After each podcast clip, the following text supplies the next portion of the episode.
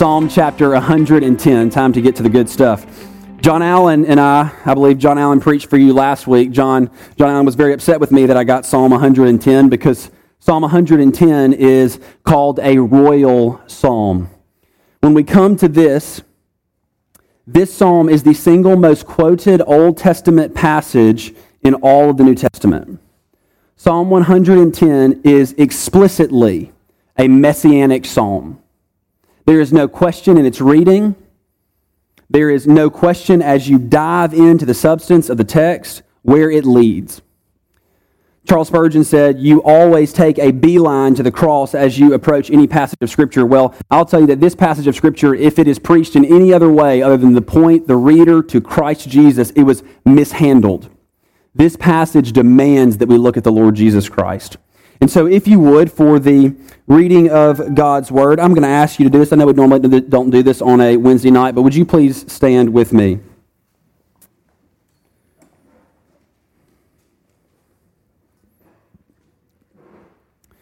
Psalm one hundred ten.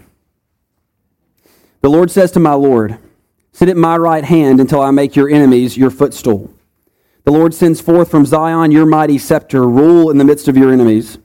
Your people will offer themselves freely on the day of your power in holy garments. From the womb of the morning, the dew of your youth will be yours.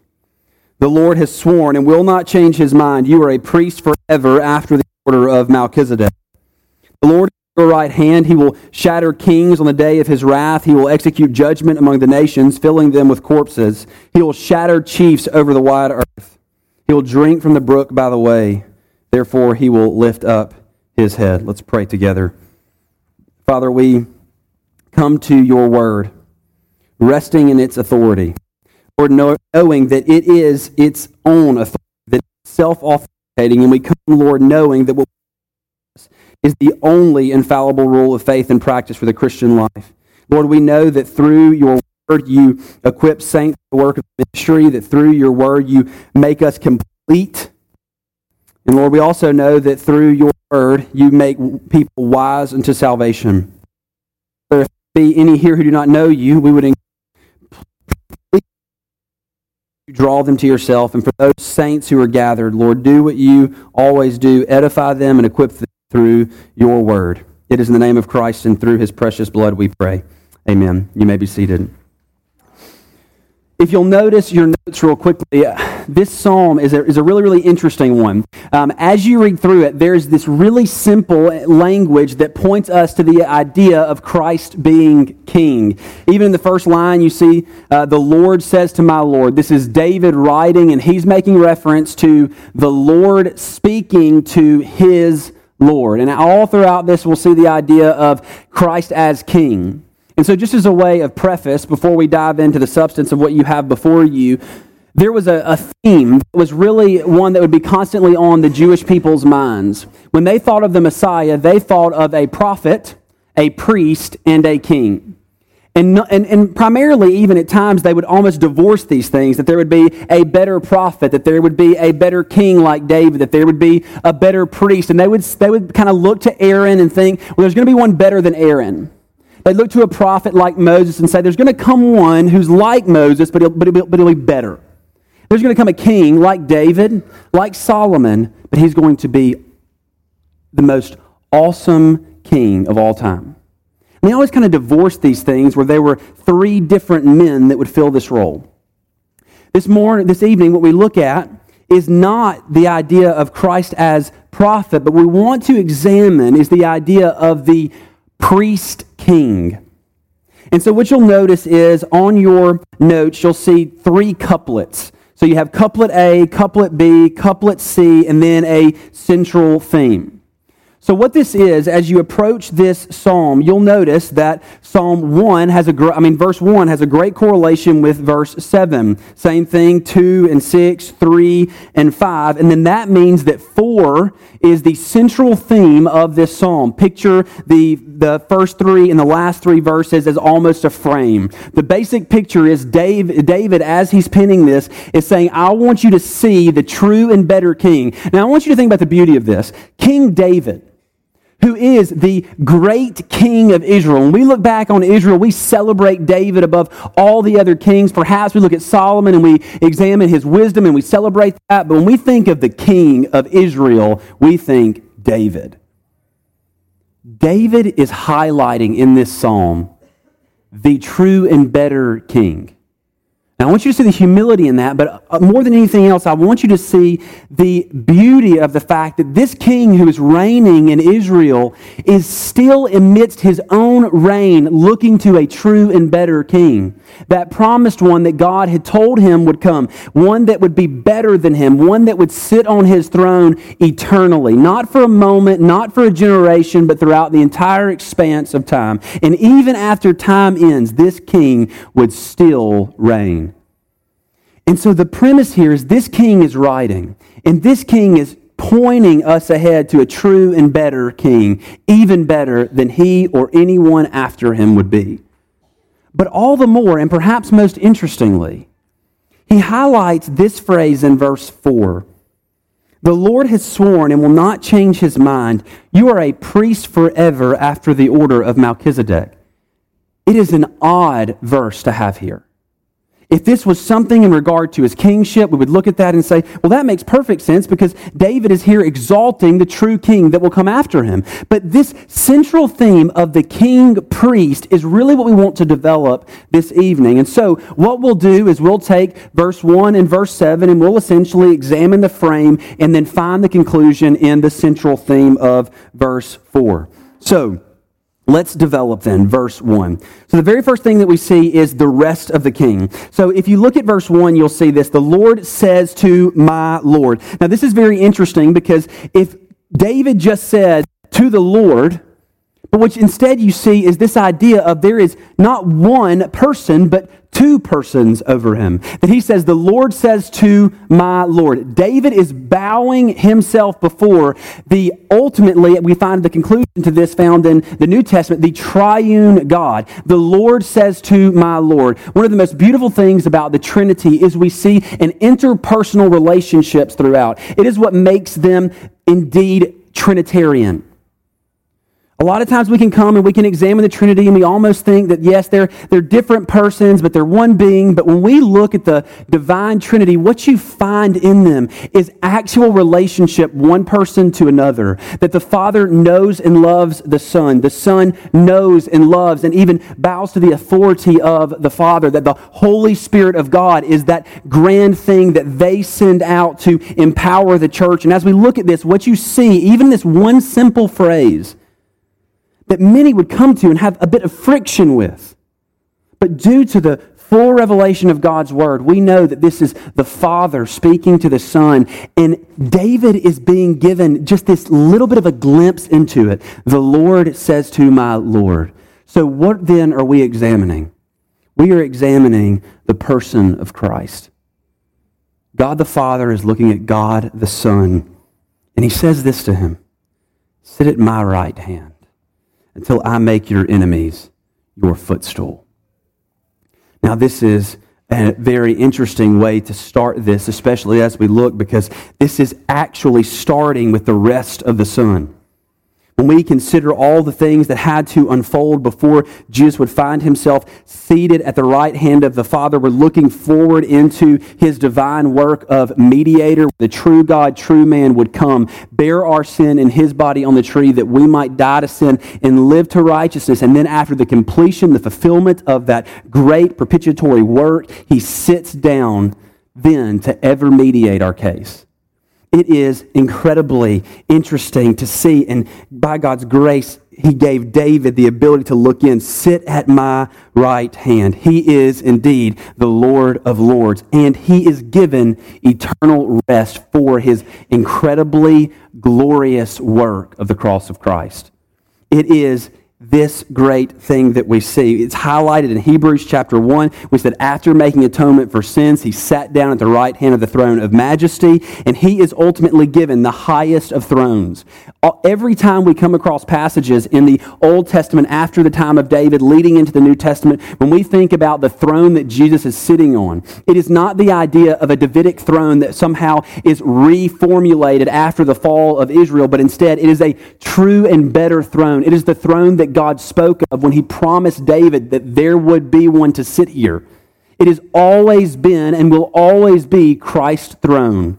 And he sits, he rests after his labor. And then this glorious phrase, until I make your enemies your footstool. So let's just kind of break this apart for just a minute. First of all, we see that there are indeed divine enemies. Hear me when I say this. There are enemies of the gospel. And there are enemies of God. We live in a world where often we have this grand view of inclusivism. We want everyone to be loved by God, and certainly they are. They bear his image, and due to that, he gives them his divine love. But friends, do not, do not be persuaded to believe that God does not have enemies. We see Paul write to his younger men in the faith and say, beware of them, they are enemies of the cross. There are enemies. But we should not be so fearful that these enemies might prevail. They will never prevail. And we can say that not with, not with hope like we use the word. Like, oh, I hope it doesn't rain tomorrow. That's subject to whatever may actually occur. We hope like Abraham did, knowing that though Sarah was as good as dead, God could certainly bring a child into that womb. We hope knowing that God is able. And so when we approach this and we see certainly there are enemies, we must understand that those enemies will be Christ's footstool. He will rest his feet there. That these enemies have no real ability to even wage a war against Christ, though they may try. Psalm chapter two really gives us a great illustration into this. It says, they, they rage and plot in vain. And it says, and the God of heaven, in the heavens laughs and holds them in derision. He laughs. When anyone should bring a charge or perhaps would make war against the omnipotent God, I can't imagine him doing anything but laugh. It is not a true challenge. Even when we look forward to that day of battle, perhaps the day of Armageddon, we always see it as this like grand war that takes place with great bloodshed on both sides. Brothers and sisters, why in the world would we presume that? Is there anyone who can even, is, is, is there anything in creation that's power is even worthy to be compared to the God who possesses all power? Anyone who takes a step in the morning or breathes a breath is given the power from the only giver of power in creation. Anything we do is a result of him allowing it and even declaring it to be. The battle will not be great. Yes, it will be great in his victory, but it will not be great on the losses because he himself is the victor and he brings the victory. All enemies will be his footstool. This imagery is really an interesting one. What you find in the days of the Egyptian slavery, there was this picture, and Pharaoh would come by and he would say, pray to your God for the breath of your nostrils, and then he would strike him, intending to kill them, just to show them that their God was not mighty. Well, in those in that place where they would do this, there was a picture of Pharaoh resting his feet on the necks of slaves. This is the imagery that the Lord uses. But the enemy is not men. The enemy is sin and death. And they are conquered. And they are conquered in full, as we'll see as we press on. And so as we look into verse seven, he drank of the brook. Now, you have out to the side there, John eighteen one. If you look at John eighteen one, what you'll discover is in John eighteen, you have this verse. When Jesus had spoken these words, he went out with his disciples across the brook Kidron, where there was a garden Now, all of us probably are having light bulbs go off in regard to this garden. This is the garden where our Lord would pray that he would not relent from what the, Lord, what the, what the Father had called him to do, that he would sweat drops of blood in our stead, that he interceded, that he longed certainly for the mediation and reconciliation of man to God. And it is in this garden where he begins to drink of an atrocious cup.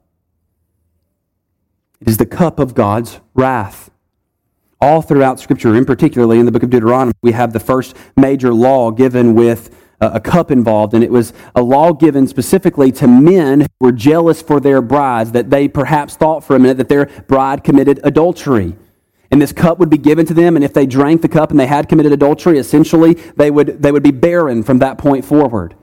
All throughout, there's this idea of a cup, and this cup begins to develop throughout the Old Testament. And then we see it in its fulfillment in the garden, starting there, where Christ would begin to drink the cup of God's wrath, and he drank it in full. Hear me when I say this, because this is really, really good news for us. The reason that he sits down at the right hand of the Father, the reason that we can look forward till I make your enemies a footstool, is because, brothers and sisters, the enemies have already been defeated.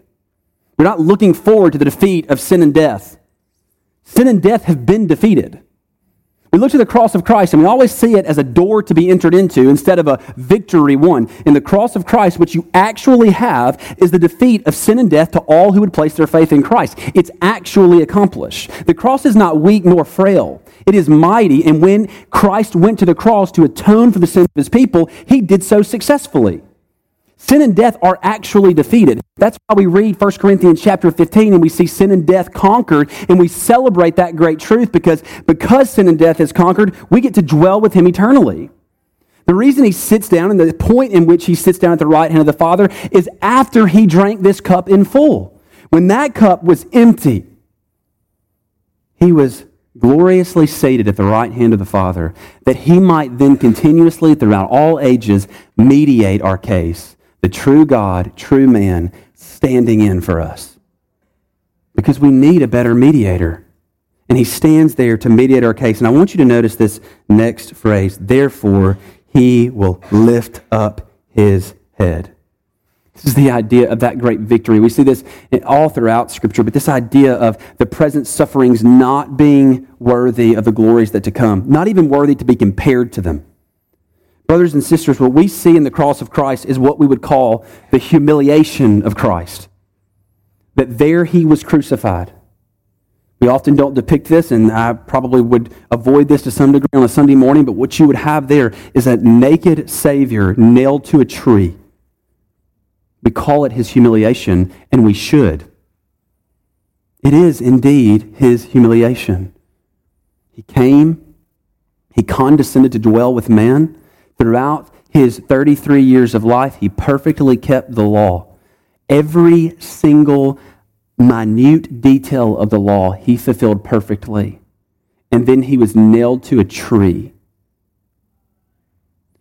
Why? So that we, when we stand before the holy God, might stand there in robes of righteousness that he provided for us. He lifted his head because he was victorious. He lifted his head because he had accomplished the mission that the Father sent him on. And he lifts his head because the glories that he endures with his, that he enjoys with his ransomed bride is more glorious and not to be compared to the sufferings of his thirty-three years here. And so what you see is this idea of the, of the Lord saying to my Lord, the Father saying to the Son, sit at my right hand until I make your enemies your footstool. And then you see him actually do what is necessary to make the enemies his footstool. And he sits and he rests, enjoying the subsequent glories of his suffering. Major point. This is the King.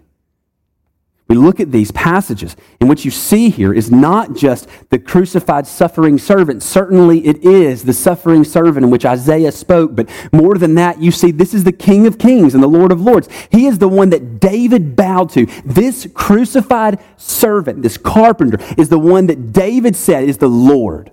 And he bowed there, and he bowed there gladly. And he bows there because of the great, great rest that he has, knowing that he is the better King. Can you imagine being the king of Israel, all the while thinking to yourself, I'm here as a shadow and a type, knowing that there is one better to come? And this is exactly what David is meditating on. He's saying, I know I am not the true king of Israel. But you can almost hear him echo in verse one, but I know the true king of Israel. We always look at David and we don't ever consider that he was indeed a king. We also see that he is a prophet. He knows these things. God in his grace has revealed them to him. And so we see this, the king drinking of that brook by the way, and then subsequently we see him sitting at the right hand of the Father. So, the king. Now, then we see this idea of the judge. Now, in the Jewish tradition, the king was the ultimate and final authority. We can see this perhaps in the most notable and one of my favorite Bible stories where we have two women bringing a child to Solomon and saying, this child's mine, this child's mine. The, the bickering begins. And Solomon says, cut him in half. Everybody, you, you take your half and you're happy, go on your way. And immediately what does the, the real mom do? Freaks out and says, let it, let her, let her, she can have him, right? We see him act as judge. He is the one who essentially resolved cases. And so what you find in verses two and verse six is kind of this idea of a righteous judge, and then simultaneously you find in verse six the judgment of God. Now it's important that we understand this, brothers and sisters. When we come to this passage, what I want you to know is we are about to examine the wrath of God. Perhaps one of the most forgotten and ignored doctrines. We have essentially taken God, robbed him of his holiness, his glory, and his justice because it doesn't make us feel good. The start to pretty much every bad doctrine is, well, I don't like the way that makes me feel. We bow to truth. We bow to truth and truth alone. Every Sunday morning we stand up. Whoever is standing up to preach the word of God at Mercy Hill says something very similar to Pastor Wade when he was here, is we stand and we say, this is the only, only, infallible rule of faith and practice for the Christian life. That means as much as I love you and genuinely care for you, I don't base what is true on your feelings. And I don't base what's true on my feelings. I am fickle. My feelings change with the wind, but the word of God has endured forever and will continue to endure. So as we examine this, I'm encouraging you, look into this. As we examine the wrath of God, don't think to yourself, this rubs me the wrong way. It probably should, and frankly, should produce some type of fear and trembling before the holy God. And so let's look at verse two. God is indeed the righteous judge. Notice verse two. The Lord sends forth from Zion your mighty scepter. Rule in the midst of your enemies. So the very first thing that we see is the Lord Jesus, as he is sent, came to judge. Now, I'm preaching through the book of John right now, and you have many, many passages in there about Christ's judgment. You even you, you see him say, sometimes I came not to judge, and then you see him really even in the next chapter say, I came to judge. Brothers and sisters, he is the divine judge. There are moments where he withholds his judgment, and there are moments in which he executes it. And what you find here is the Father is sending the Son with the intent of judging. Every single soul will be judged by what Christ has done with them and by what they do with Christ. Every single soul. He is the dividing line. And frankly, he has always been the dividing line. There is not a single moment in redemptive history from Genesis to Revelation where Christ has not been the dividing line. In Cain and Abel, we see it. Abel brought a sacrifice, the sacrifice that was prescribed in Genesis chapter three, where God in his infinite grace clothes Adam and Eve with garments of skin. He takes that creature, he skins it, he ultimately kills that animal to clothe Adam and Eve with it. Abel, just shortly after this, has been taught sacrifices to the Lord are to be done with blood. Why? Because it is a foreshadowing. It's meant to point us forward to the true and better blood sacrifice in Christ. And Abel says, I'm going to bow to that. I'm going to look forward to my true and better mediator. And we have Cain who says, I've worked hard for this. And that sacrifice will never be accepted before the holy God. Because every single one of your righteous deeds, if that is what you wish to call them, are as filthy rags. And frankly, no preacher should do a just examination of that passage in mixed company. It is a heinous thing. to bring before the holy God your filthy rags, because the primary thing it does is it looks to the cross of Christ and says, not sufficient. And so what you see here is this judge that is sent forth to be the grand dividing line.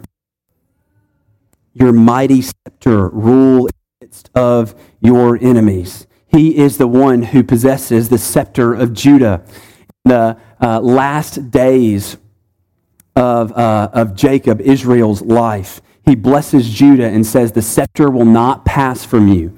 What we find in Psalm one hundred ten is a reiteration of that. That scepter that we see Jacob, Israel, bless, Ju- bless Judah with is the same scepter that we see the Lord Jesus operate with as he comes. He is the true and better king. He is the only righteous, perfect heir. He is the better son of David. He is the Lion of Judah. We use that terminology often. He is the Lion of Judah. Now, we like that. We always picture the lion fighting for us, that he's our protector, that he's our the one that stands in the gap for us, and certainly that is the case. But simultaneously, if you look in verse six, we will see something that perhaps is a bit more, can, can frustrate the pride of man at bare minimum. In verse six, it says this, he will execute judgment among the nations. We say, yes, execute judgment. What does that look like? Filling them with corpses. He will shatter chiefs. By the way, that essentially means that he will shatter heads. It's the, almost the idea of bashing a head in. He will shatter chiefs over the wide earth. He will perfectly judge. What that means is that for every trespass against his holy law, with every failing, with every missing of the mark, and with every form of iniquity where we take the good and perfect gifts that God has given us and twist them and make them into something wicked, he will execute justice, and he does so based upon his holy standard. The reason that we have friction in regard to the wrath of God is not because we don't know what sin is. It's because we don't know who the holy God is.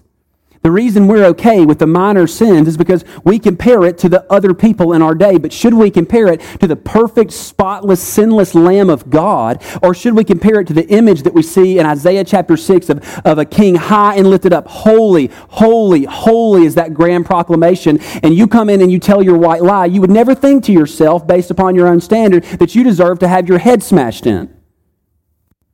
But the holy God demands it. He demands blood, not a drip, not a drop. He demands all of it.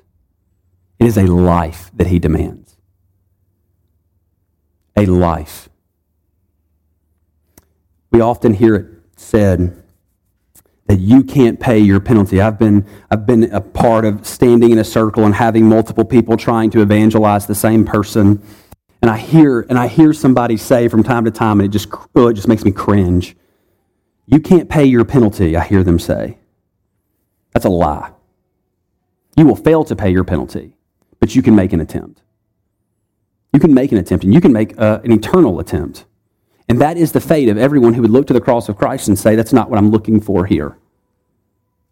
If you genuinely hear me, especially those of you in here who do not know the Lord, you will pay your penalty. What we find here where he is going to execute perfect judgment, the idea of him smashing in heads and filling the lands with corpses, should you reject the Lord Jesus, this is your eternal fate. Your eternal fate. It is wrath and fury. That is the true wickedness of sin. We look at it and we laugh at it often. The end of Romans, the last phrase is that is, it gives this huge list of sins that people have done, and then there's this little little phrase at the end, and it says, "And so, and you give hearty approval to those who practice them." How often are we guilty of winking at sin? When should we think about it rightly, it would cause us to tremble to our core. And so, what you find here is a holy God who will execute perfect justice. And perfect justice is eternal wrath and fury for an eternally offended God. You bear his image, and we mar it with sin. The original implication of man was to go forth into the world, multiply and subdue it, to broadcast the image of God throughout creation. And now, due to our sin, we broadcast the contrary.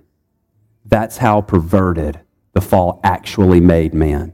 And what you find here is a God who will execute perfect justice. So, that was good news, right? Praise be to God. We're actually going to get to some really good news here in a moment. So, um, verse three and five, let's move forward. This is sweet. Okay, so verse three.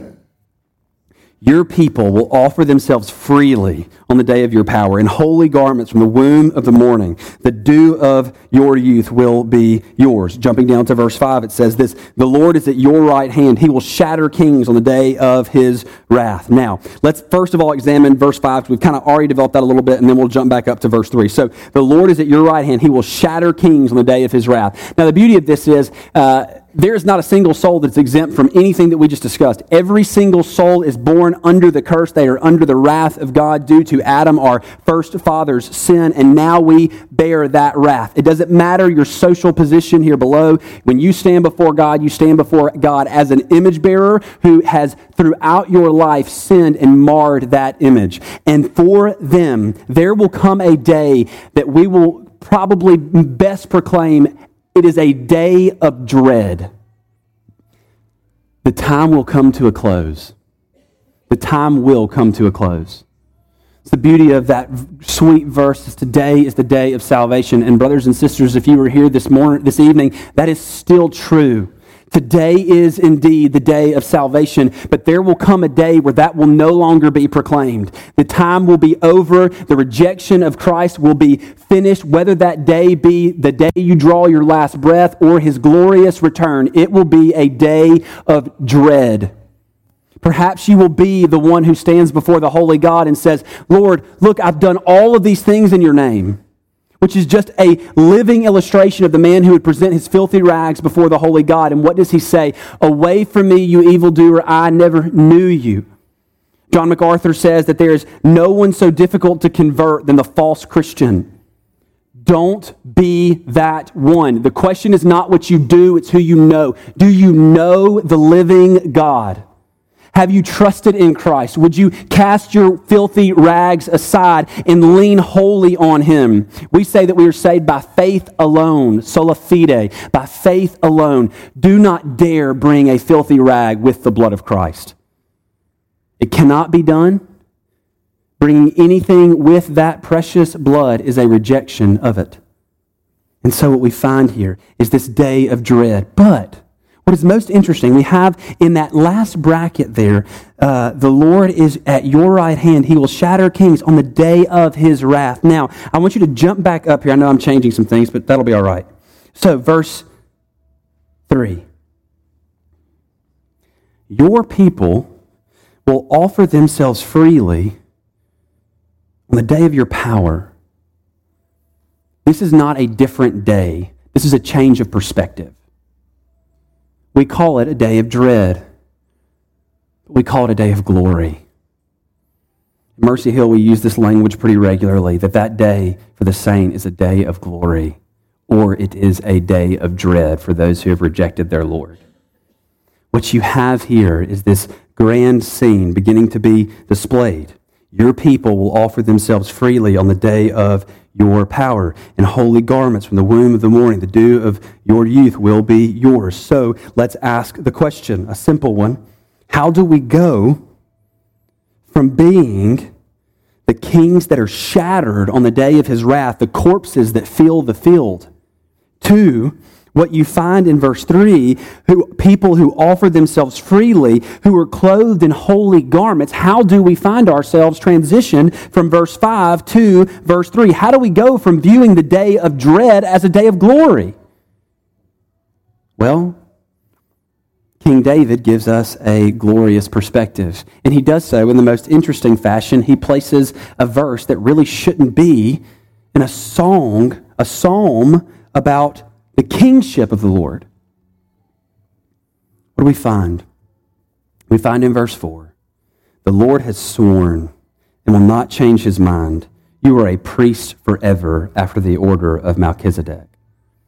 The way we go from serving the prince of the power of the air mentioned in Ephesians two, making reference to the enemy, to looking at that great day of dread that we feared and trembled before, to looking at and seeing it as the most glorious moment in redemptive history where our groom will come rescue us and bring us home, is through the priestly work of Christ. He is not only the King of Kings, he is the true and better priest, not the priest like the Levites who would go in and offer sacrifices year after year. He is the priest after the order of Melchizedek. Melchizedek's name means, uh, he's, he's the king of Salem as well, and I actually made a typo there on your number four. He is the king of peace. Look at this. Look at Psalm one ten. Do you see peace there? You see wrath and fury.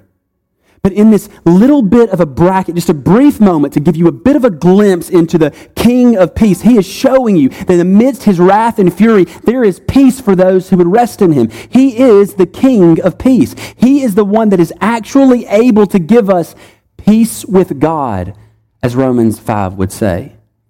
Peace is not a ceasefire.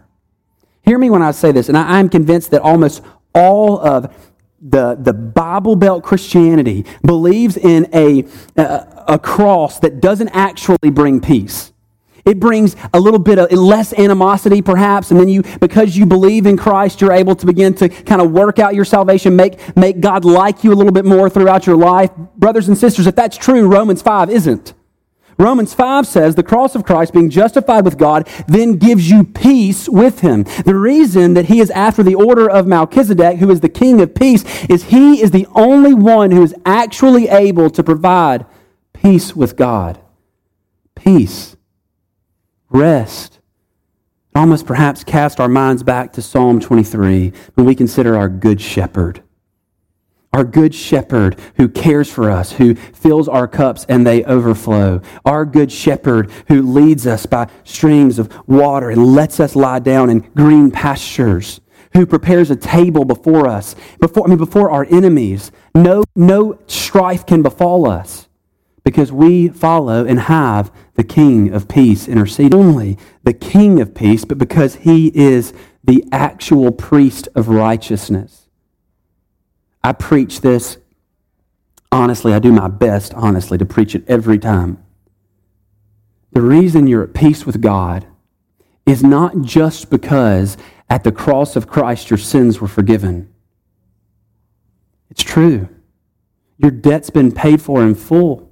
Colossians says the record of debt has been canceled out, nailed to a tree.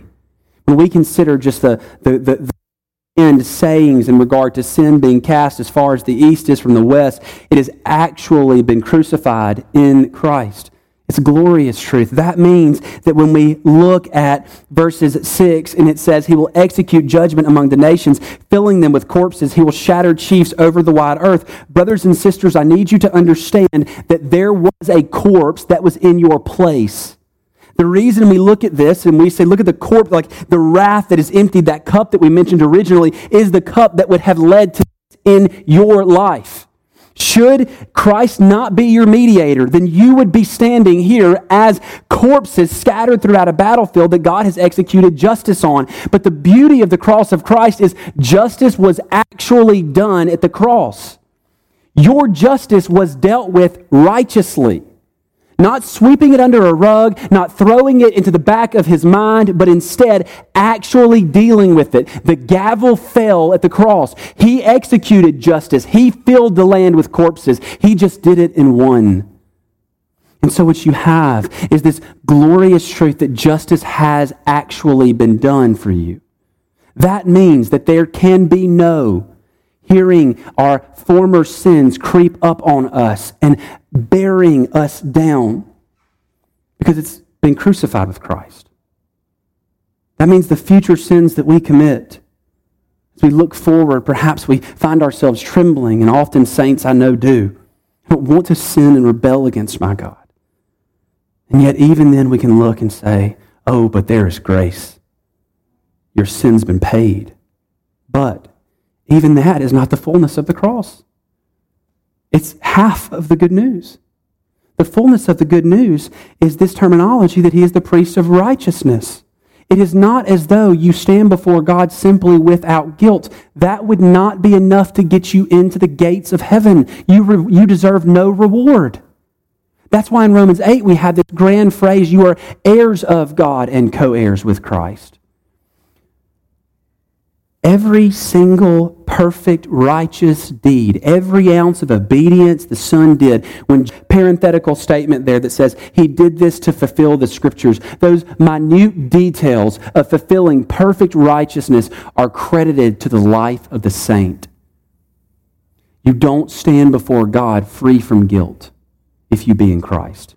You stand before God clothed in the righteousness of Christ. Meaning that the same reward that he earned, this glorious statement, sit at my right hand until I make your enemies your footstool.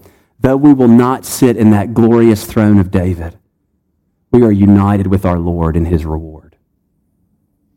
His glorious, eternal reward. All of the wrath that we spoke of, absorbed, completely dealt with in Christ. And since that be the case, we should, with great joy and often, praise our priest king, for he was able to ransom and redeem us to himself. And by God's good favor, we get to look at him and serve him faithfully as our glorious king.